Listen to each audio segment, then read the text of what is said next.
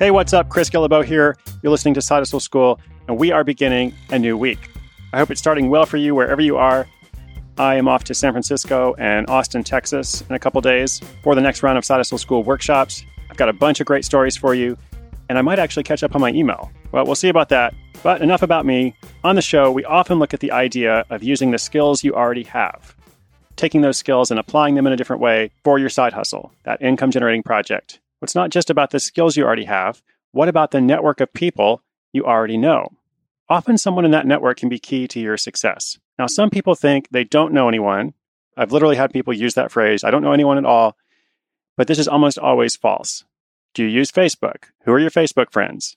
Did you go to school, to college, to university? Where are those people now? What about your colleagues, the people you work with? What about your former colleagues from your former job? And it's not just about who you know directly, who do your friends know?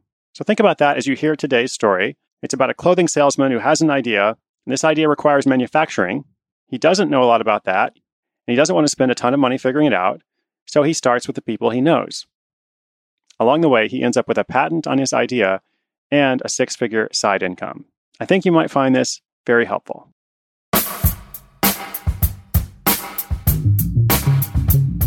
Jeffrey Nash's side hustle began when he used his powers of observation. After a lifetime of watching parents, especially mothers, bending over to help their children learn to walk, one day he looked at the scene differently. And in that moment, he realized the need for a very simple product that would allow a mom to stay upright and keep the baby safe. He envisioned a sturdy harness with long straps that the mom would hold to guide her baby as he or she was stumbling through their first few steps.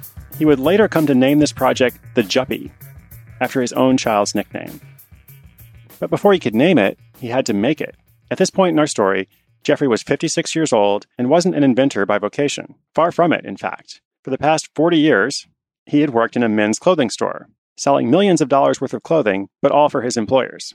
He felt confident that if he had this product, he could figure out how to sell it, but he wasn't sure how to go through the design, prototype, and creation stages. The first part of his discovery process came through internet research. He looked at other tools like baby walkers. It turned out some of those products had been banned in Canada and the European Union for being unsafe. So he researched alternatives and learned more about product safety. And he also did a lot of research to make sure his specific product, that one he had envisioned, didn't already exist. Once he was convinced that the product was both a good idea and a new one, he got started on making it. He spent almost nothing making his early prototype because he began by drawing designs by hand. And since he's been in the clothing industry for decades, he had friends that were tailors and designers that he called on to review his sketches and confirm that the designs could actually be manufactured. He settled on an initial design, and another friend made a prototype that he could actually experiment with. At this point, his costs were just his time and materials. Once he tweaked that first handmade prototype to the point he was satisfied, the next hurdle was finding a trustworthy manufacturer who could produce the product at a low enough price point. To do this, Jeffrey started by asking everyone he knew if they had any manufacturer recommendations. Between those conversations and some additional internet research, he soon had a few options and began reaching out to companies in the US, Mexico, and China. He eventually went with a company in China and placed his first order of 1,000 Juppies. While he was finding a manufacturer, he was simultaneously starting the process of patenting the product. Now, for this, he hired a patent lawyer, so it did actually cost money. This part took about four years and $12,000, but eventually he was the proud owner of a patent for his Juppy, but he didn't wait four years to start marketing the product. Even before he had his first order in hand, he started a website and began a grassroots marketing campaign. Since he was trying to keep costs low, he relied on mom bloggers to get the word out. He started by reaching out to those mom bloggers individually, offering them a free Juppy to give away to their readers if they reviewed it. Now, this worked remarkably well. Pretty soon, other mom bloggers were coming to him, asking for a review Juppy, and in the first two years, his product was featured on over 400 blogs. That gave a huge kickstart to sales, and it was so popular that he started working with an agency to manage relations with the bloggers.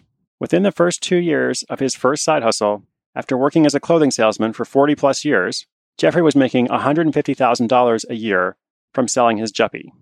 That number has declined a bit recently, but he's still averaging well over $100,000 a year.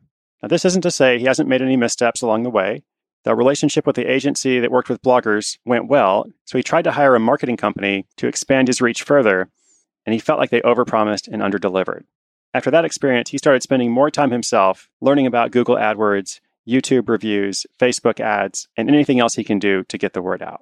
He says that the most surprising thing about creating the Juppy are all the emails he gets from happy parents, telling him stories about how his product helped their child learn to walk. Naturally, he's also grateful for the financial freedom that has come from this side hustle.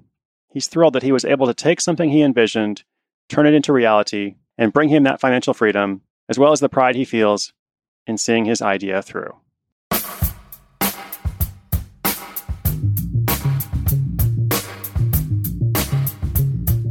So, how about you? Who do you know who could help with your idea?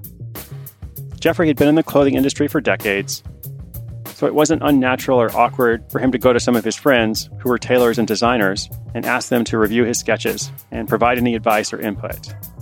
He has this belief a closed mouth never gets fed, and he said he wasn't afraid to ask for help. Well, that's good for him, but it is hard for a lot of us to ask for help. And even though it's hard, it's often key to getting closer to the success that you envision. So I would encourage you to think about who do you know who might be able to help with your idea? Where can you get advice or recommendations or a connection to someone else? And remember, don't just think about the people you know directly, think about who they know as well. Your circle is probably much wider than you think. As always, I hope this story inspires you, but I also hope you take action on it and apply it in some way. If you want to see the show notes for today's episode, learn more about the Juppy, just come over to sidehustleschool.com slash 93. I'm Chris Guillebeau. This is Side Hustle School. I'll see you tomorrow.